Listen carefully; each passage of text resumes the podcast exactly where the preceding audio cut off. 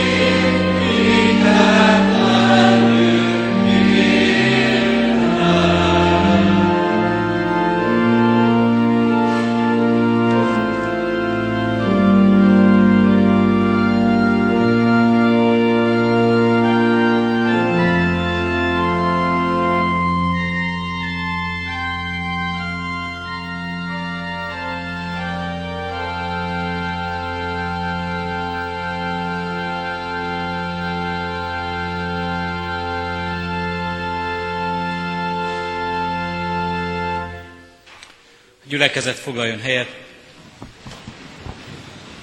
Nagy szeretettel köszöntöm a testvéreket Isten tiszteletünkön.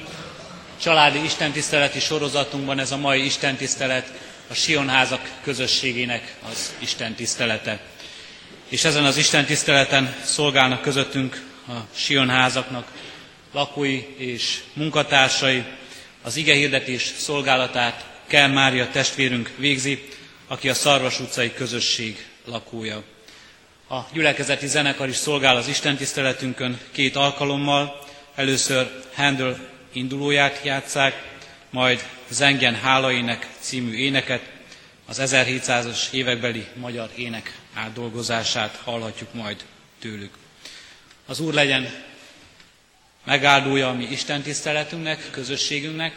Szeretettel hirdetem az Isten tisztelet alkalmán a közösségnek, hogy mai istentiszteletünk liturgiájának szigorúan véve nem rendje az, hogy mikor állunk föl és mikor ülünk le. Így bárki, aki úgy érzi, hogy ez megterhelő számára, nyugodtan maradjon ülve, az igeolvasás, az imádság alkalmával is így is hallgathatjuk ezt. Szeretettel köszöntünk tehát mindenkit, aki a Sionházak közösségéből érkezett hozzánk, lakóként, hozzátartozóként, szeretteket és a gyülekezet egész tagját. Folytassuk Isten tiszteletünket a 255. dicséretünk éneklésével. A 255. dicséretünket énekeljük mind a nyolc versével. Az első vers így kezdődik, mely igen jó az Úristent dicsérni. thank you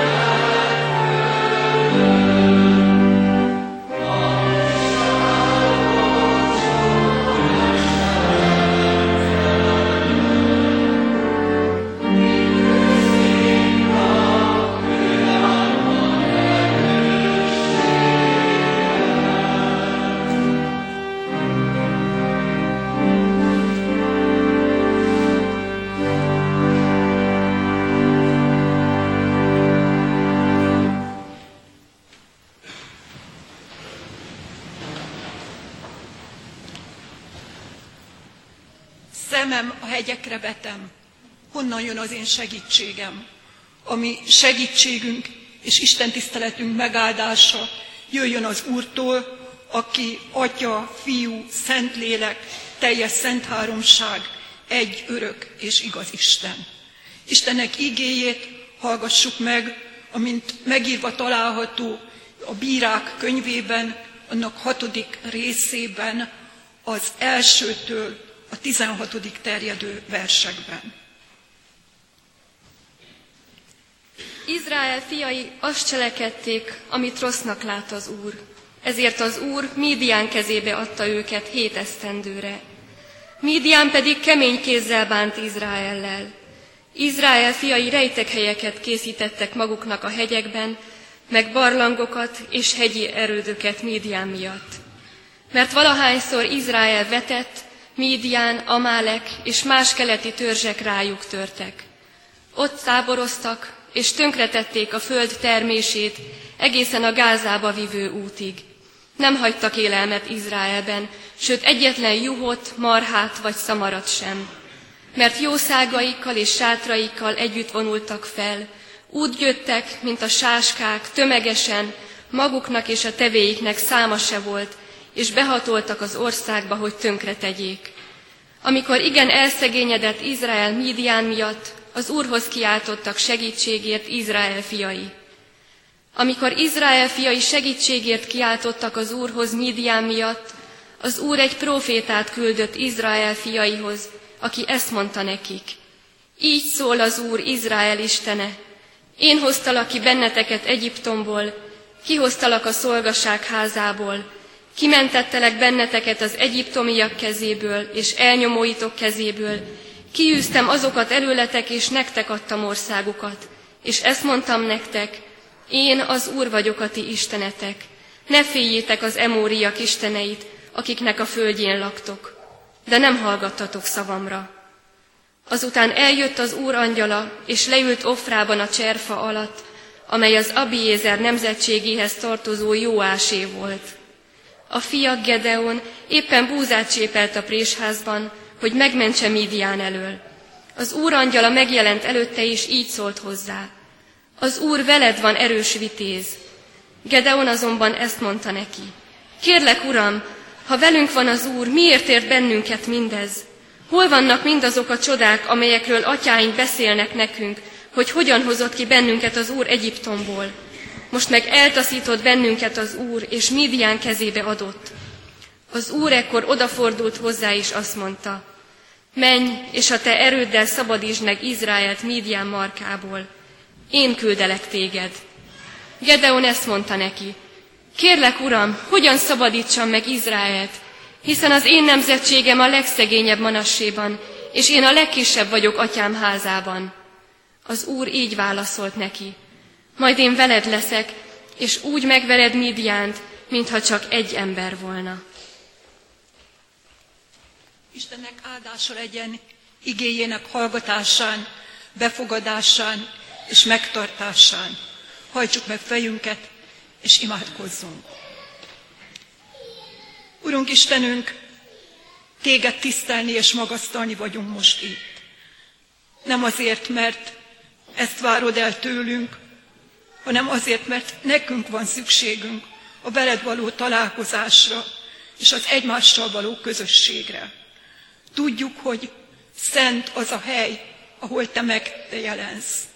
Szent az a hely, ahol te jelen vagy, ott szobánk magányában is, amikor a te nevedet hívjuk segítségül, és érted könyörgünk, ott, ahol ketten-hárman jönnek össze a te nevedben, de különösen szent az a hely, amely a te házad.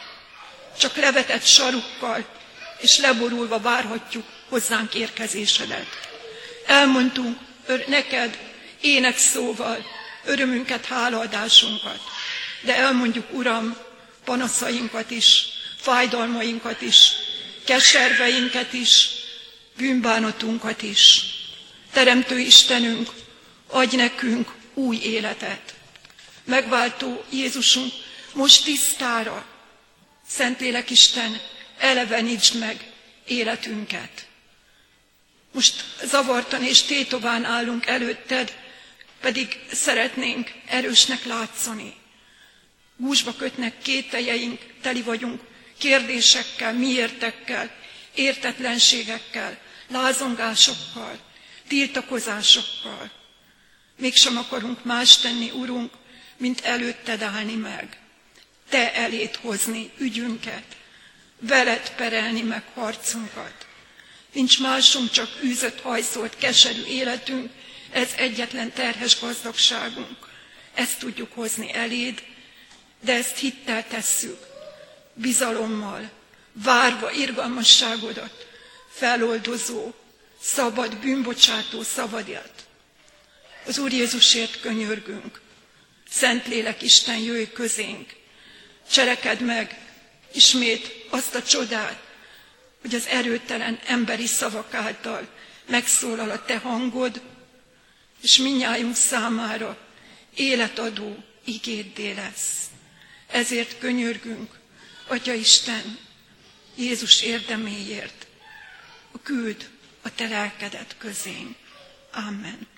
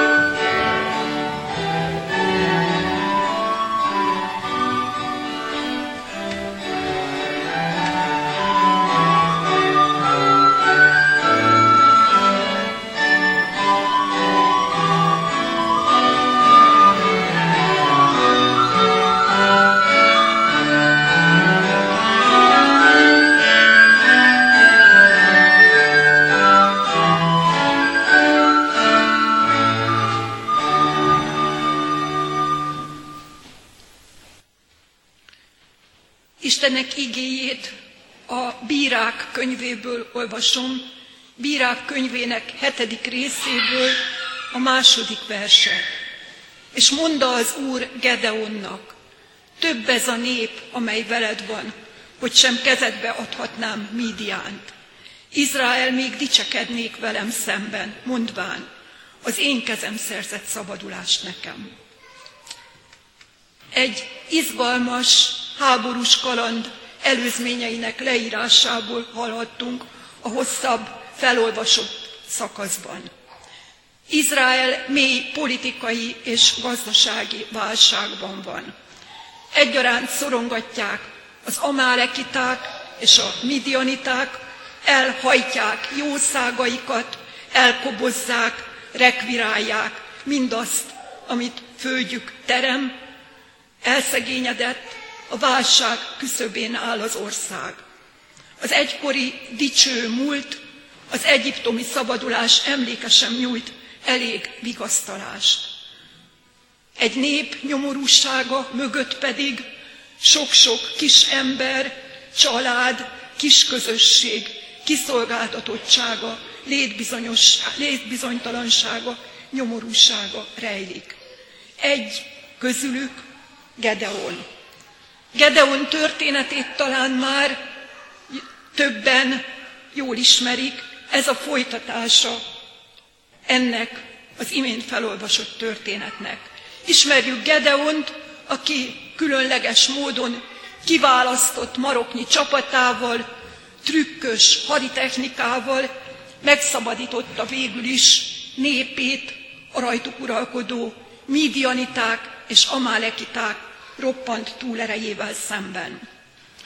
Ha az itt leírtak mögött nem az ókori háborúk szörnyű, iszonyatos, kegyetlen vérengzéseit sejtenénk, akár azt is mondhatnánk, hogy Isten sajátos, szokatlan eszközeivel jól megtréfálta a gyávákat, a kishitűeket, az aggodalmaskodókat.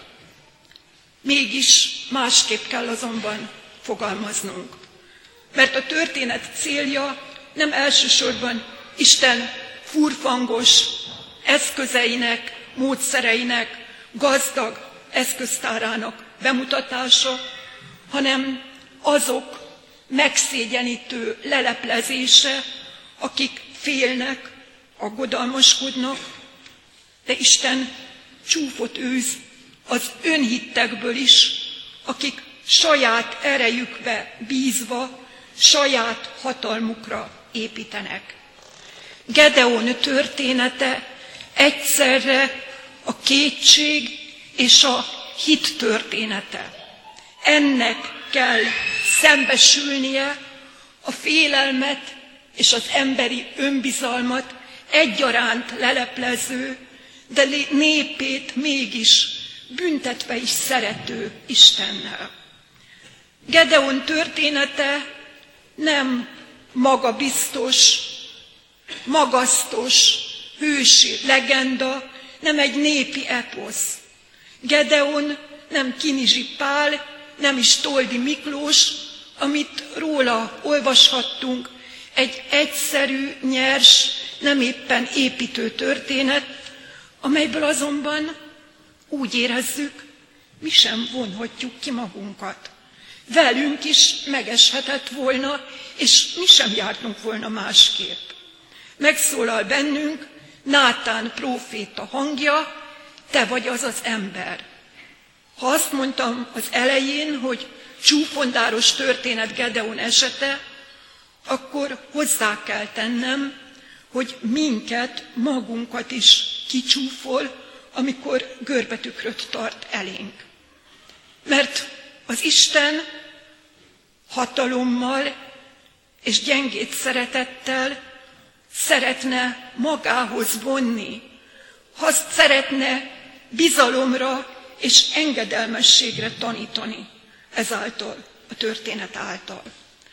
Azért szól Gedeon történetén át, mert ez a kételkedő, aggodalmaskodó, óvatoskodó, erőtelen ember végül is Isten eszközévé, hithőssé lesz, amikor átadja magát Ura kezébe. Azért szól Isten ezen a történeten át, mert láthatjuk, hogyan tanul meg Gedeon végül is fejet és térdet hajtani a mindenható előtt. Mert felismeri, hogy a legnagyobb istenkáromlás emberekben reménykedni, harci szekerekben bízni. Azért szól Isten Gedeon történetén át, mert ő maga egész története a hit eleven ige hirdetése. Azért Gedeon történetén át, mert nem csupán általánosságban, a világtól és a valóságtól idegenül akar beszélni a hitről, hanem valóban láttatni akarja a hit dolgait. Nem elvont tanítást akar közölni arról, milyennek kellene lennie a hitünknek, hanem azt mutatja fel, hogy mire képes a hit, Mit tesz a hit egy ember történetében, egy ember életében? Mert csak itt válik a hit mindenki számára halálosan komolyá. Csak a saját fenyegetettségét felismerve élheti át az ember a hit kockázatát. Csak itt válik húsba vágó tapasztalattá a hitre való hagyatkozás.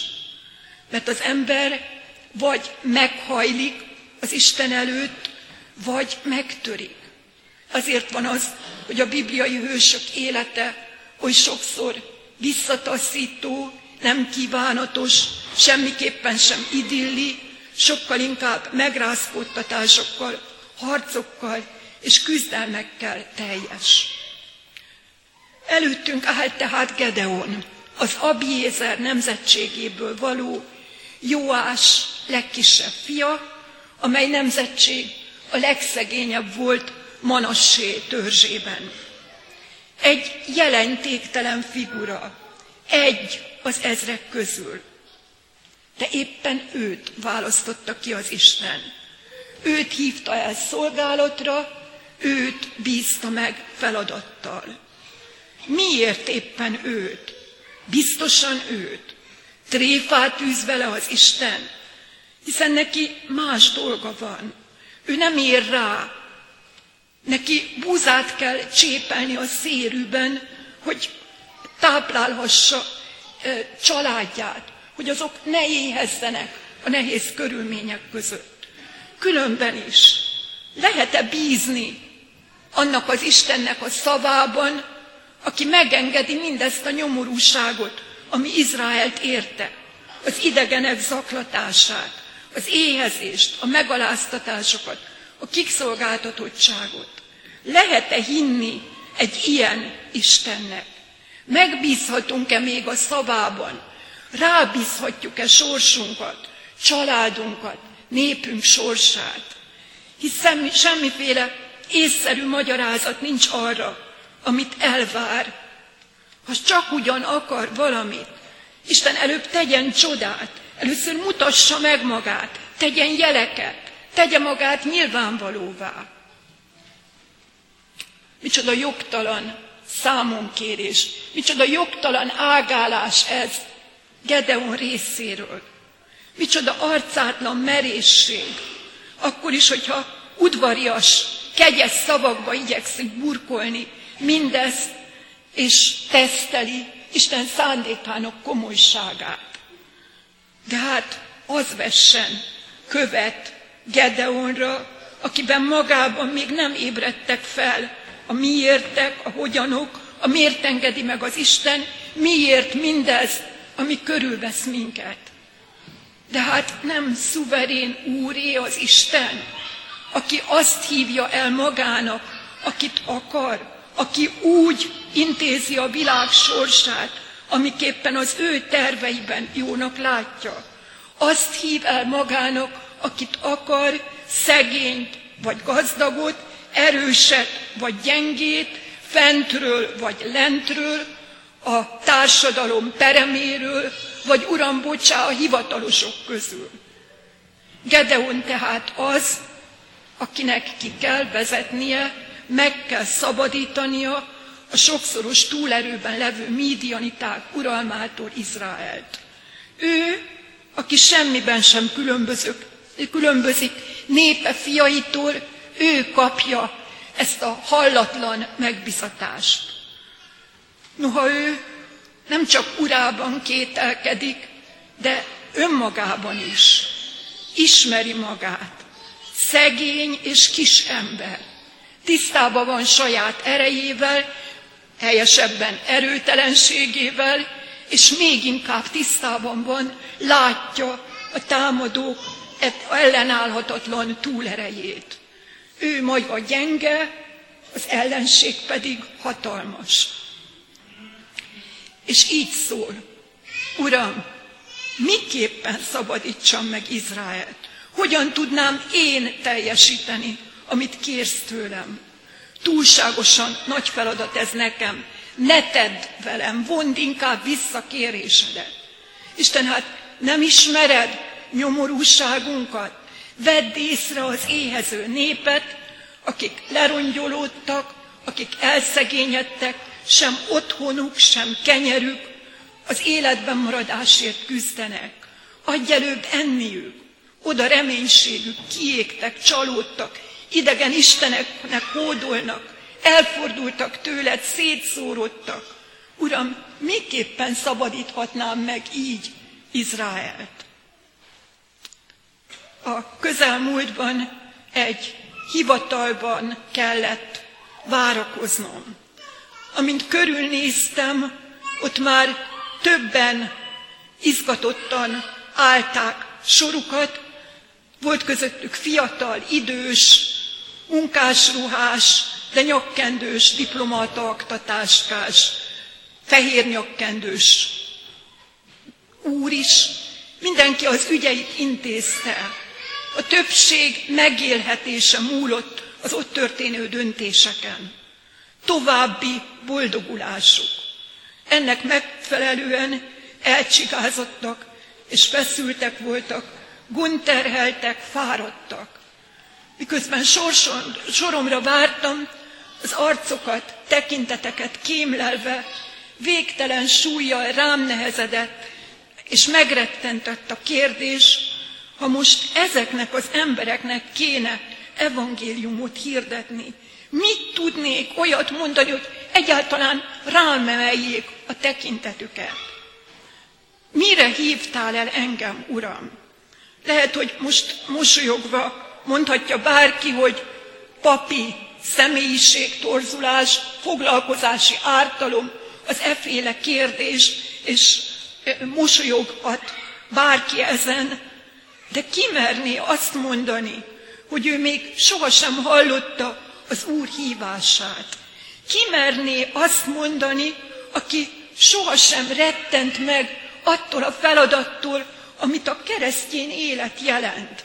Sóvá és kovásszá lenni. Megbocsátani hetvenszer, hétszer. Ha arcul ütnek, oda tartani a másik arcunkat is. Szüntelenül örülni, szeretni az ellenségeinket is.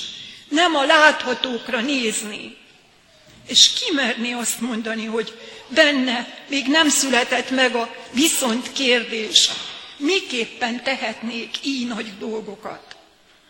Gedeon kérdésére Isten válasza rövid és tömör. Én küldelek, én leszek veled. Miképpen? kérdezi Gedeon.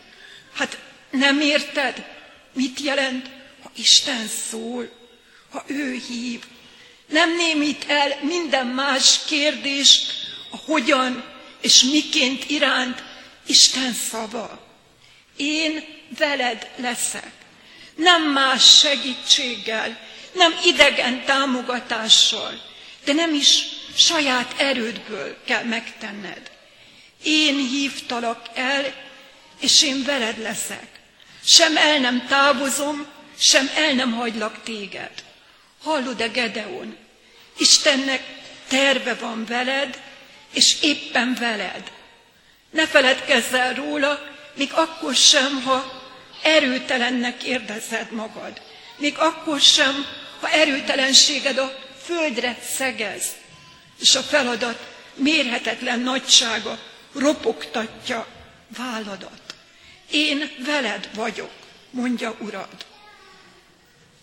És mit tesz Gedeon? Gedeon intézkedni kezd.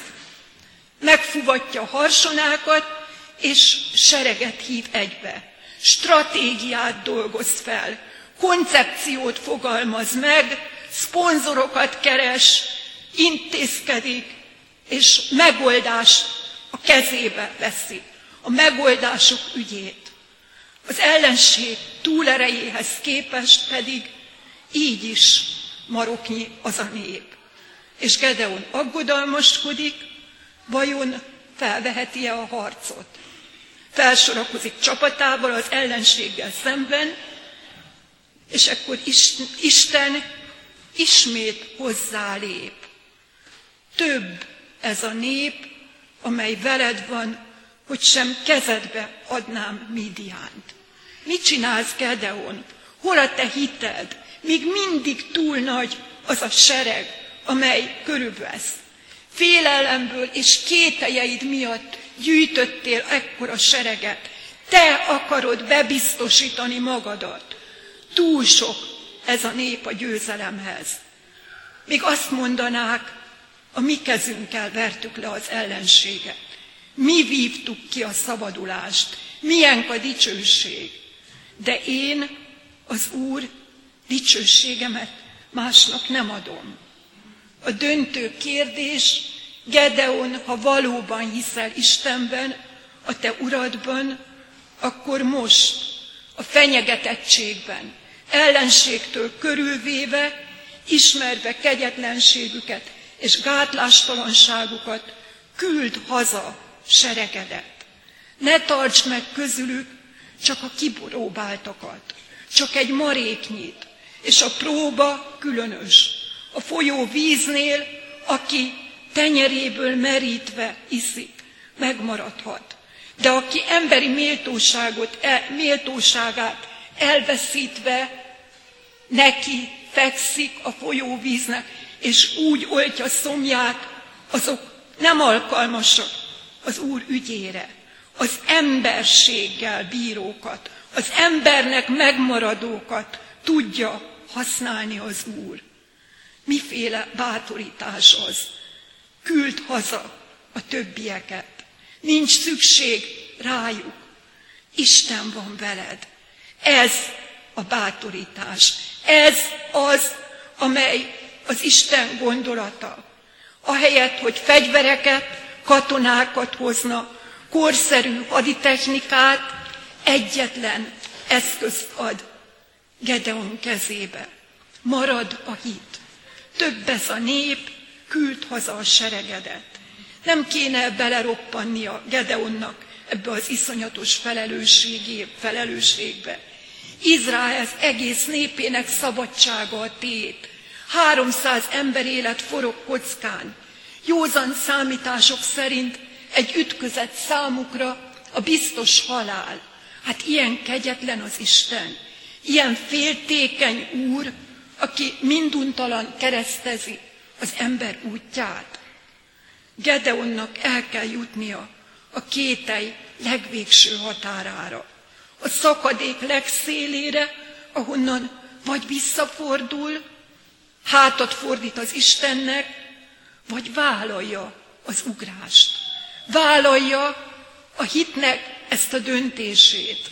Nem látja az alatta lévő mélységet, nem látja a kifeszített hálót, nem védi derekát, biztonsági őv, nincs semmi kézzelfogható biztosíték, és mégis ugrik. Ez a hit. Vállaljuk azt a végsőkig menő szívbéli bizodalommal, azt a kockázatot, amely meggyőződésünk, hogy az atyai kéz zuhanásunkban is megtart.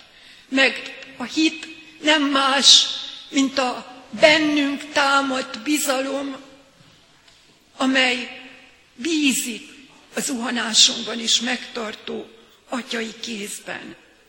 És Gedeon dönt, engedelmeskedik, mert hisz abban, aki elhívta, aki az ígéretet tette, aki vele hordozza döntésének következményét, aki akkor sem hagyja magára, amikor mély és veszélyes a szakadék.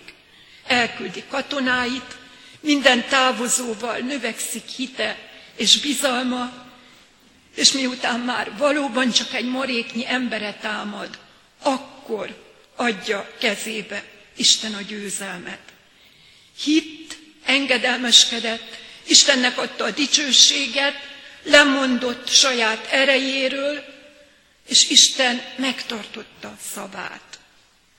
Olyan ez, mint egy mese.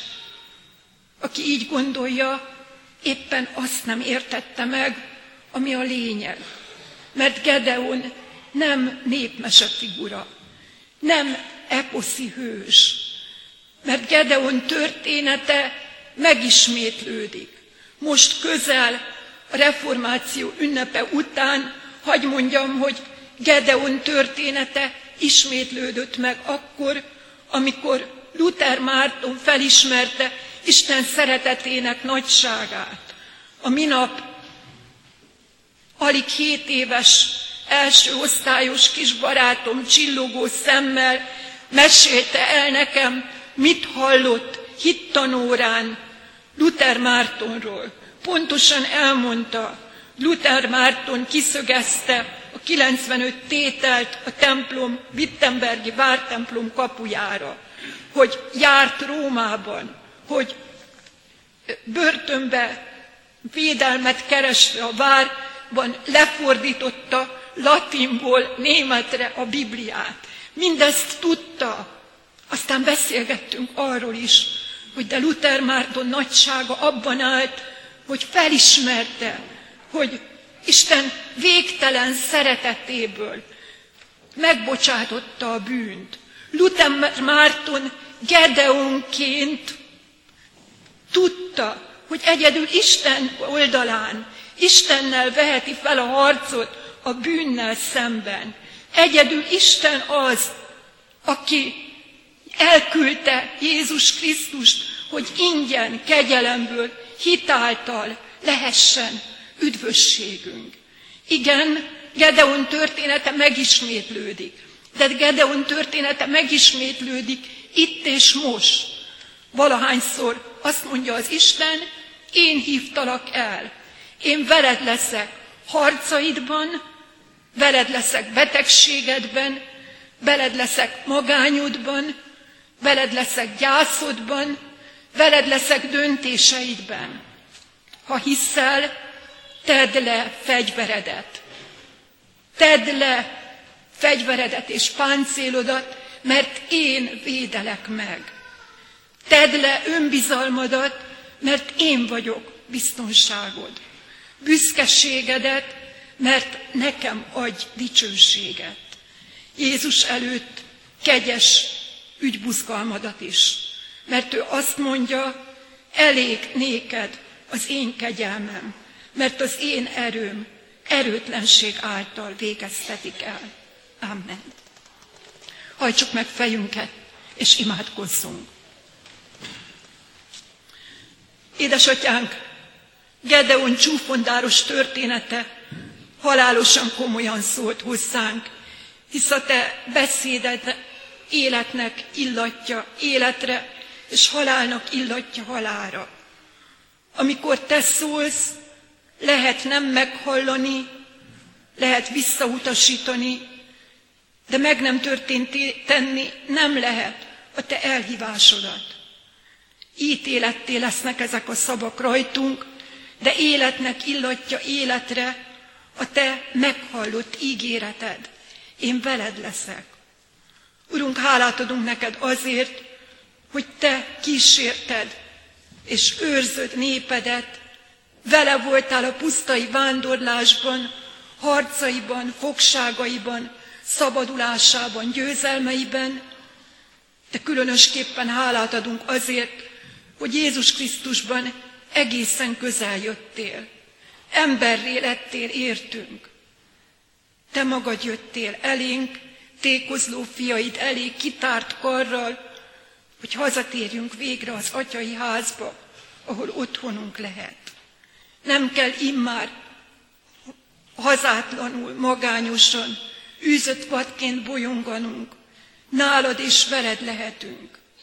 Köszönjük, hogy nem hagysz árvákul, nem hagysz árvákul gyászunkban, elküldöd a ma vigasztalót, velünk vagy harcainkban és győzelmeinkben, terheinkben és örömeinkben, vágyainkban és a beteljesülésekben egyaránt. Urunk Istenünk, hálát adunk neked azért, hogy itt most együtt lehettünk a te színed előtt. Hálát adunk neked otthonainkért, azért, hogy gondod van ránk, azáltal is, hogy gondoskodó kezeket rendelsz mellénk. Köszönjük, Urunk, a Te szeretetedet, amely szeretett emberek által végeztetik el. Urunk, köszönjük, hogy a tőled kapottakból adhatunk egymásnak is. Add, Urunk, hogy így, ekképpen váljon közösségé ez a gyülekezet, ekképpen legyenek közösségek, az egyes otthonok, házak, ahol a te néped él együtt. Amen. Mi atyánk, aki a mennyekben vagy, szenteltessék meg a te neved, jöjjön el a te országod, legyen meg a te akaratod, amint a mennyben, úgy a földön is. Minden napi kenyerünket add meg nékünk ma, és bocsáss meg védkeinket, miképpen mi is megbocsátunk az ellenünk védkezőknek. És ne vigy minket kísértésbe, de szabadíts meg a gonosztól, mert tiéd az ország, a hatalom és a dicsőség, mindörökké. Amen. Isten pedig be fogja tölteni minden szükségeteket az ő gazdagsága szerint dicsőséggel a Jézus Krisztusban. A dicsőség pedig Istenünké és az Atyánké, örökkön örökké. Amen.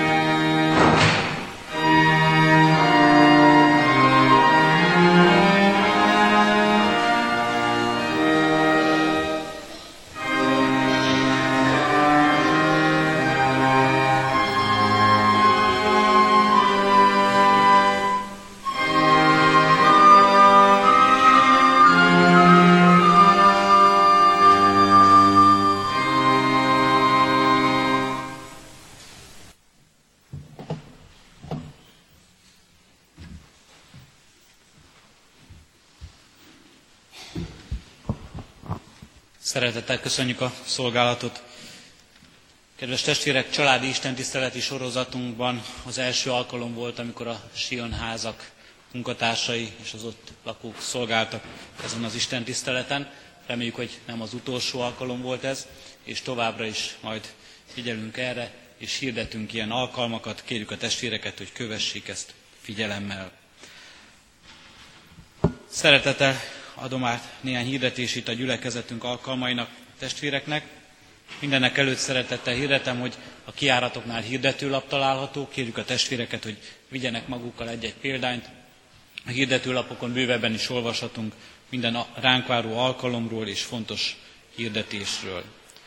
A mai alkalmak közül még szeretném hirdetni, hogy délután három órakor szeretett vendégség lesz a Tótenre teremben a diakonusoknak és a segítőknek, valamint azoknak, akik érdeklődnek a diakóniai szolgálat iránt. Hat órakor itt a templomban vigasztaló istentiszteletet tartunk. Sok heti alkalmunk közül szeretném kiemelni a következőket. Hétfőn 6 órakor az Életre vezetés közlekedési szabályai címmel nevelési előadás sorozat folytatódik az új kollégium dísztermében. Az előadó Uzsajni dr. Pécsi Rita, minden érdeklődőt szeretettel hívunk és várunk erre az alkalomra is. Kedden 6 órakor biblióra lesz a Petőfi városban, Gros Attila testvérünknél, a Szív utcában. Szeretettel várják a környéken lakókat. Szerdán fél tízkor házi biblióra lesz kereskedő Sándorné testvérünknél, a Kossuth téren. Szintén a környéken lakókat szeretettel hívják erre az alkalomra. Pénteken reggel 7 órától a Szarvas utca és Sion nyugdíjas házba várják azokat, akik szívesen segítenének a tésztakészítésben, amely a karácsonyi vásáron kerül majd értékesítésre, és amely majd támogatásul szolgál mindazoknak a rászorulóknak, akiknek nehézséget okoz a karácsonyi ünnepre való készülés, és akiknek erre szükségük van. Szombaton 10 órakor presbiteri fórumot tartunk az új kollégium dísztermében. Azért is ajánlom szíves figyelmébe mindenkinek ezt az alkalmat, mert ez egy lehetőség arra, hogy megismerkedjünk azokkal a testvérekkel, akik a következő hat éves ciklusra presbiteri szolgálatot vállalnak. A presbiter jelölteket várjuk ide, akik majd itt bemutatkozhatnak, megismerhetjük őket nem csak név szerint, hanem arcról is, és néhány gondolat erejéig, és találkozhatunk velük, beszélgethetünk. Így szeretettel hívjuk a gyülekezet minden tagját, tehát szombaton 10 órától az új kollégium dísztermébe, presbiteri fórumra. Mához egy hétre vasárnap 9 órakor az Isten tisztelet után kezdődik reménysugár gyermeknapunk. Szeretettel várjuk a gyermekeket és a családokat, részleteket a plakátokon olvashatunk. Kérem a testvéreket, hogy a hirdetőlapok mellé, míg aki nem kapott, az vigyen magával egyes szőlőskert című újságot is, ahol beszámolókat olvashatunk gyülekezetünk híreiről, alkalmairól, részletesebben is tájékozódhatunk. Az Úr legyen a mi gyülekezetünknek őriző pásztora, és meg mindazoknak életét, akik a Sionházakban lakóként, szolgálóként tevékenykednek. Sok erőt és áldást kívánunk az ő életükre. Isten tiszteletünk végén most záróéneket énekeljük, a 197. dicséretünket. A 197. dicséretünknek mind a hat versét, az első vers így kezdődik, háladásunkban rólad emlékezünk, kegyelmes Istenünk, tégedet tisztelünk.